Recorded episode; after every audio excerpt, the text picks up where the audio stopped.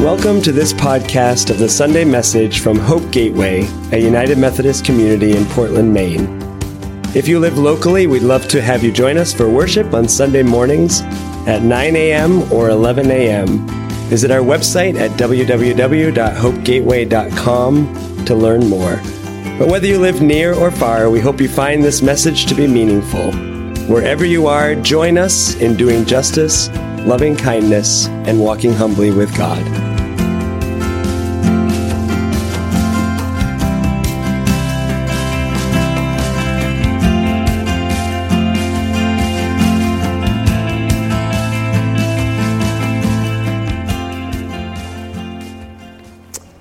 God is good. And all the time, God is good. I invite you just to take a deep breath. Breathe in through your nose. And breathe out slowly. Take another deep breath and breathe in God's peace. And breathe out all that keeps you from being fully present in this place. I feel like I should introduce myself. My name is Allen Ewing-Merrill. I am the pastor's spouse, for those of you who don't know. And although I have been preaching in uh, some other churches lately, I haven't preached here at Hope Gateway since June 23rd. That was the Sunday that you all threw a little party for me, except it wasn't exactly a going away party. I, call, I, I kind of called it the going nowhere party. After 12 years of serving this incredible community, that was my final Sunday as one of the pastors of Hope Gateway. And a week later, I began a new kind of vocational uh, journey as the executive director of the BTS Center, which is a nonprofit and foundation that's working to equip and resource uh, faith leaders for effective and faithful and impactful ministry in the 21st century. But I'm grateful to Ophelia for inviting me uh, to share the message today. So, we're in the second week of this worship series called Enough. Do you ever worry that you don't have enough? Yes. You have a question? Yes, go ahead. I worry that um, sometimes I don't have enough. Yeah. Anyone else worry that sometimes you don't have enough? That's just a normal thing. Does it ever feel like your life would be better with more? More what? Sleep? says, the, says the parent of a baby on daily savings. More money? More time? More energy? More friends? More, more, more. Right? More family, right? Yeah, it, these are all normal things. More security, more control, more stuff. This is normal. So during this worship series, which is Hope Gateway's stewardship series for this year, we're challenging the fear that can so often creep in. The fear that we don't have enough, which, guess what, is rooted in this fear that we are not enough, that I am not enough. So when we have the fear that we are not enough, the way we try to, uh, to address that fear is by gathering more stuff around us. This is what we do. So we're challenging in this series the scarcity mindset. What's a scarcity mindset? You just feel like you don't have enough, right? You feel like there's not enough, whatever it is that I need to go around. We're challenging that mindset. What if it's actually true that there is enough for everyone? What if it's actually true that we are enough because God created us in God's image? What if it's actually true that this world that we live in is a world of plenty, a world of abundance rather than a world of scarcity? That perspective has the power to change everything and to challenge us to be more faithful, to be more at ease, to be more generous, to share more freely of the resources we have because we don't have to hoard it all for ourselves. Now, last week, my friend uh, Carolyn Lambert, who recently retired as the pastor of Woodford's Congregational Church, shared the message. And if you're here, you remember that she shared two stories. The first story was about a wealthy farmer who had a bumper crop Remember? He had the right soil, he had the right conditions, the right amount of rain and sunshine, and this particular year, he had a bumper crop, and he had so much food that he harvested that he didn't know what to do with it. Carolyn said he thought about taking some of it to Preble Street. He thought about taking some of it to the food pantry. He thought about sharing it with his neighbors, but then he decided, I don't want to do any of those things. So what did he do? Do you remember? He built a bigger barn. That was his great idea. Build bigger barns so that he could keep it all for himself. Well, that's a, there's a weird twist to that story. He died that night, and he did not get to take any of it with him. This is a story that Jesus told. It's not a true story, it's a parable. It's a story with a lesson that Jesus told. And then Carolyn told a second story about a time when Jesus was teaching on the hillside, and thousands of people gathered to hear him teach. The Bible says 4,000 or 5,000, depending on which version. But what we know is they only counted the men because the women and the children weren't considered fully human in that era. Fortunately, we've learned a lot since then. But there were more, there probably were 10,000 people. And it was getting late, and people were starting to get hungry. And Jesus said to his disciples, his friends, I have a great idea. I want you to feed them.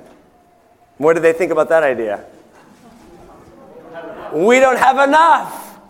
But as it turns out, Jesus had five loaves of bread and two fish. He blessed it. He sent the disciples out to share it. Everyone had enough to eat. And at the end, there was a whole basket of leftovers, right? Two baskets? Twelve baskets. Twelve baskets of leftovers. And Carolyn suggested that one interpretation of that story is that when one person uh, set the tone by sharing, other people found that they actually had some food in their pockets as well. Some nuts, some figs, some dates, some bread, some fish. I don't know. Do you carry fish in your pocket? I hope not. But people maybe shared what they had, and there was more than enough to go around. That's the way it works in God's economy. So today I want to share some words of warning from Jesus. Words of warning about money. Now, sometimes talking about money makes us uncomfortable, right? Especially when we talk about money in church. Sometimes. But as many of you heard, have heard me say many times before, the truth is that Jesus talked more about money and possessions than any other topic. Well, we don't want that to be true. We want Jesus to be someone who talks about love and forgiveness and all those great things. But Jesus actually talked a lot about money and possessions. And why do you think Jesus did that? Why do you think? You don't know. I mean, that's a tricky one, isn't it? Anyone else have a thought? Why? Because everybody struggles with it. They did 2,000 years ago, they still do today. And Jesus knew that as human beings, there's this risk that if we don't have a healthy and spiritually grounded perspective with money and possessions, that they become an idol. You know what an idol is? It's something we worship that takes the place of God. So, like giving God the boot, putting something else at the center of our lives, and worshiping that thing. We can worship a BMW. We can worship our house. We can worship our computer, our fancy uh, smartphone, our tablet. We can worship all the things, the stuff that we gather around us if we're not careful. And Jesus knew that. So let me read a few words from uh, the Gospel according to Matthew, chapter 6. And I'm reading from the message, so this has kind of a contemporary flair about it. Jesus said, Don't hoard treasure down here where it gets eaten by moths and corroded by rust, or worse, stolen by burglars. Stockpile treasure in heaven where it's safe from moth and rust and burglars. It's obvious, isn't it? The place where your treasure is, is the same place that you will most want to be and end up being. Now, that's an interesting interpretation of what's often translated where your treasure is, there your heart will be also. Where your treasure is, there your heart will be also.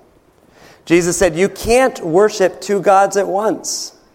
Loving one God, you'll end up hating the other. Adoration of one feeds contempt for the other. You cannot worship God and money both. Jesus says, Where your treasure is, there your heart will be also. What do you think about when you hear those words? What comes to mind? Or what surprises you? Or what challenges you about that? Anything? Where your treasure is. Say it again. The hard choices that it forces. The hard choices that it forces. Because why? rationalization. Okay, a rationalize. We define, well, what is our heart, what is the treasure, because we want it to fit. We want it to fit, right? Any other thoughts? Yeah? It's hard to pick like what you truly think is a treasure and important. Right. And, and being purposeful about that, so you're not like making excuses to kind of skew it all around. Right, right. I always want this to be the other way around. I always want to, I want I want to be like Jesus. Didn't you mean to say that the other way? Like, didn't you mean where your heart is, there your treasure will be? Like the things I value, that's the things I put my money toward. But Jesus says, no, it's the other way around. Where your treasure is, where your money is, where your possessions are, that's actually where your heart is. And what Jesus is saying is if you want to know what you really value, look at your credit card statement. Look at your budget. Look at your checkbook register, right? If you want to know what you really value. Because where your treasure is, that is actually where your heart is. Words of warning from Jesus about money. In our, in our culture, we place so much emphasis on possessions. And Jesus says this is not spiritually neutral ground. When it comes to money or possessions, our attitudes, our opinions, our priorities, our actions actually have spiritual implications. They can draw us closer to God or they can push us further away from God. It's so easy to get wrapped up, to get disoriented, to get pulled into the materialistic views of our society that our love of money and our unhealthy attachment to possessions actually begins to control us instead of us controlling it. I don't know about you, but I want to make choices in my life that draw me closer to God rather than further away from God. And I think that's what Jesus is reminding us of. So, continuing on that same passage, uh, just a few verses later, um, also just continuing on with verse 25. This was my grandmother's favorite scripture reading.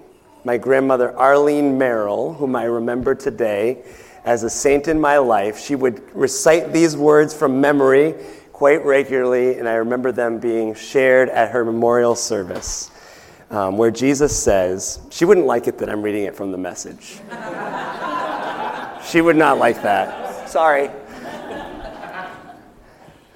If you decide for God, living a life of God worship, it follows that you don't fuss about what's on the table at meal times or whether the clothes in your closet are in fashion. There is far more to your life than the food you put in your stomach more to your outer appearance than the clothes that you hang on your body. Look at the birds, free and unfettered, not tied down to a job description, careless in their care of God. Isn't that a great phrase? Careless in their care of God. And you count more to God than birds. Has anyone, by fussing in front of the mirror, ever gotten taller by so much as an inch? Ever tried that? All this time and money wasted on fashion, do you think it makes that much difference? Instead of looking at the fashions, walk out into the fields and look at the wildflowers. They never primp or shop, but have you ever seen color and design quite like it? The 10 best dressed men and women in the country look shabby alongside them. If God gives such attention to the appearance of wildflowers, most of which are never even seen, don't you think God will attend to you, take pride in you, do God's best for you? What I'm trying to do here is to get you to relax, to not be so preoccupied with getting, so you can respond to God's giving. People who don't know God and the way God works fuss over all these things. But you know God and you know how God works. So steep your life in God reality, God initiative, God provisions. Don't worry about missing out. You'll find all your everyday human concerns will be met. Give your entire attention to what God is doing right now, and don't get worked up about what may or may not happen tomorrow. God will help you deal with whatever hard things come up when the time comes. Beautiful words. So Jesus says that so much of our worrying in life begins with this question about enough.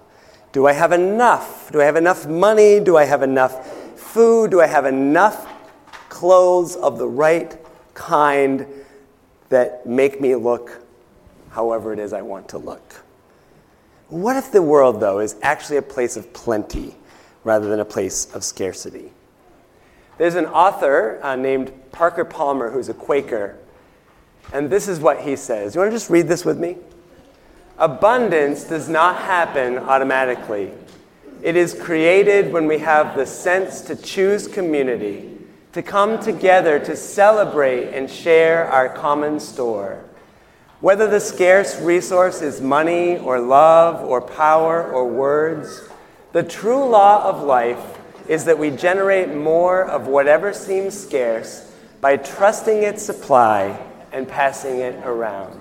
Authentic abundance does not lie in secured stockpiles of food or cash or influence or affection, but in belonging to a community where we can give those goods to others who need them and receive them from others when we are in need.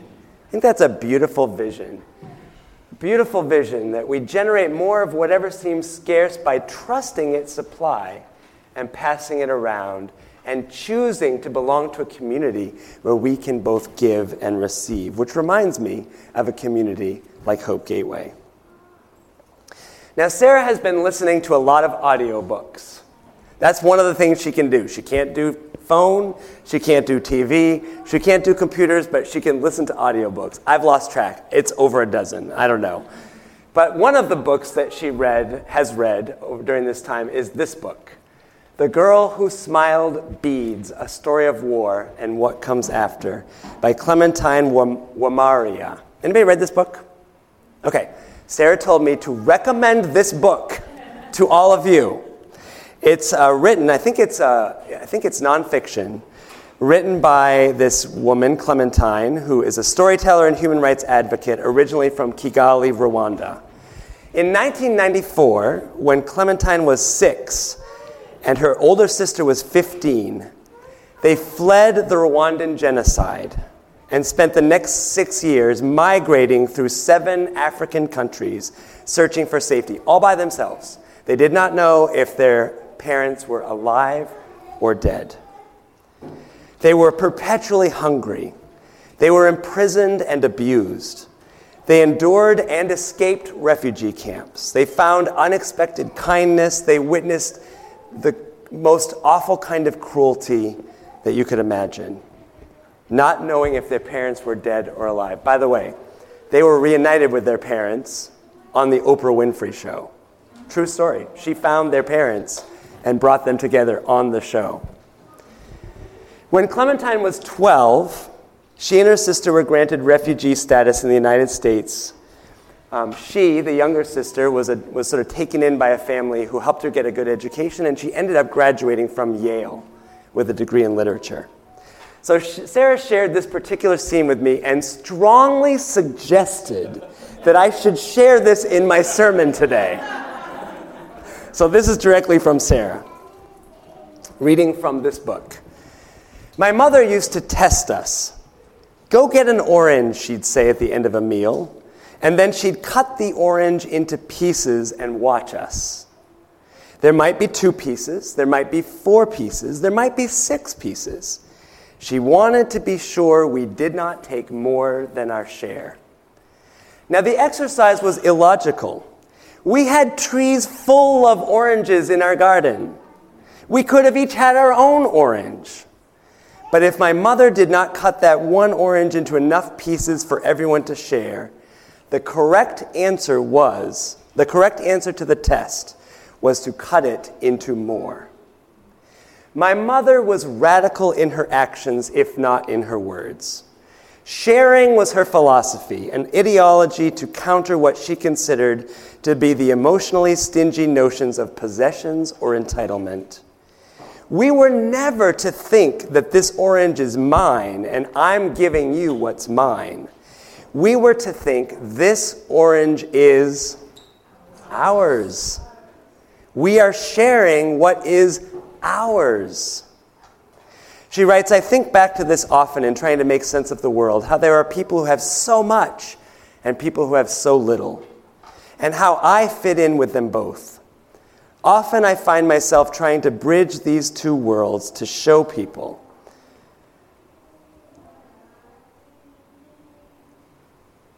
To show people either the people with so much or the people with so little that everything is yours and everything is not yours. I want to make people understand that boxing ourselves into c- tiny cubbies based on class, race, ethnicity, religion, anything really, comes from a poverty of mind, a poverty of imagination. The world is dull and cruel when we isolate ourselves. Survival, true survival of body and soul, requires creativity, freedom of thought, collaboration. You might have time, and I might have land. You might have ideas, and I might have strength. You might have a tomato, and I might have a knife. We need each other. We need each other. Clementine Wamariya, the girl who smiled beads. Now, two weeks from today is stewardship commitment, our stewardship commitment celebration a day when we come together each year, each of us, to make commitments of our prayers, our presence, our gifts, our service, and our witness. And why do we do this? We do this because it's important for each one of us to give.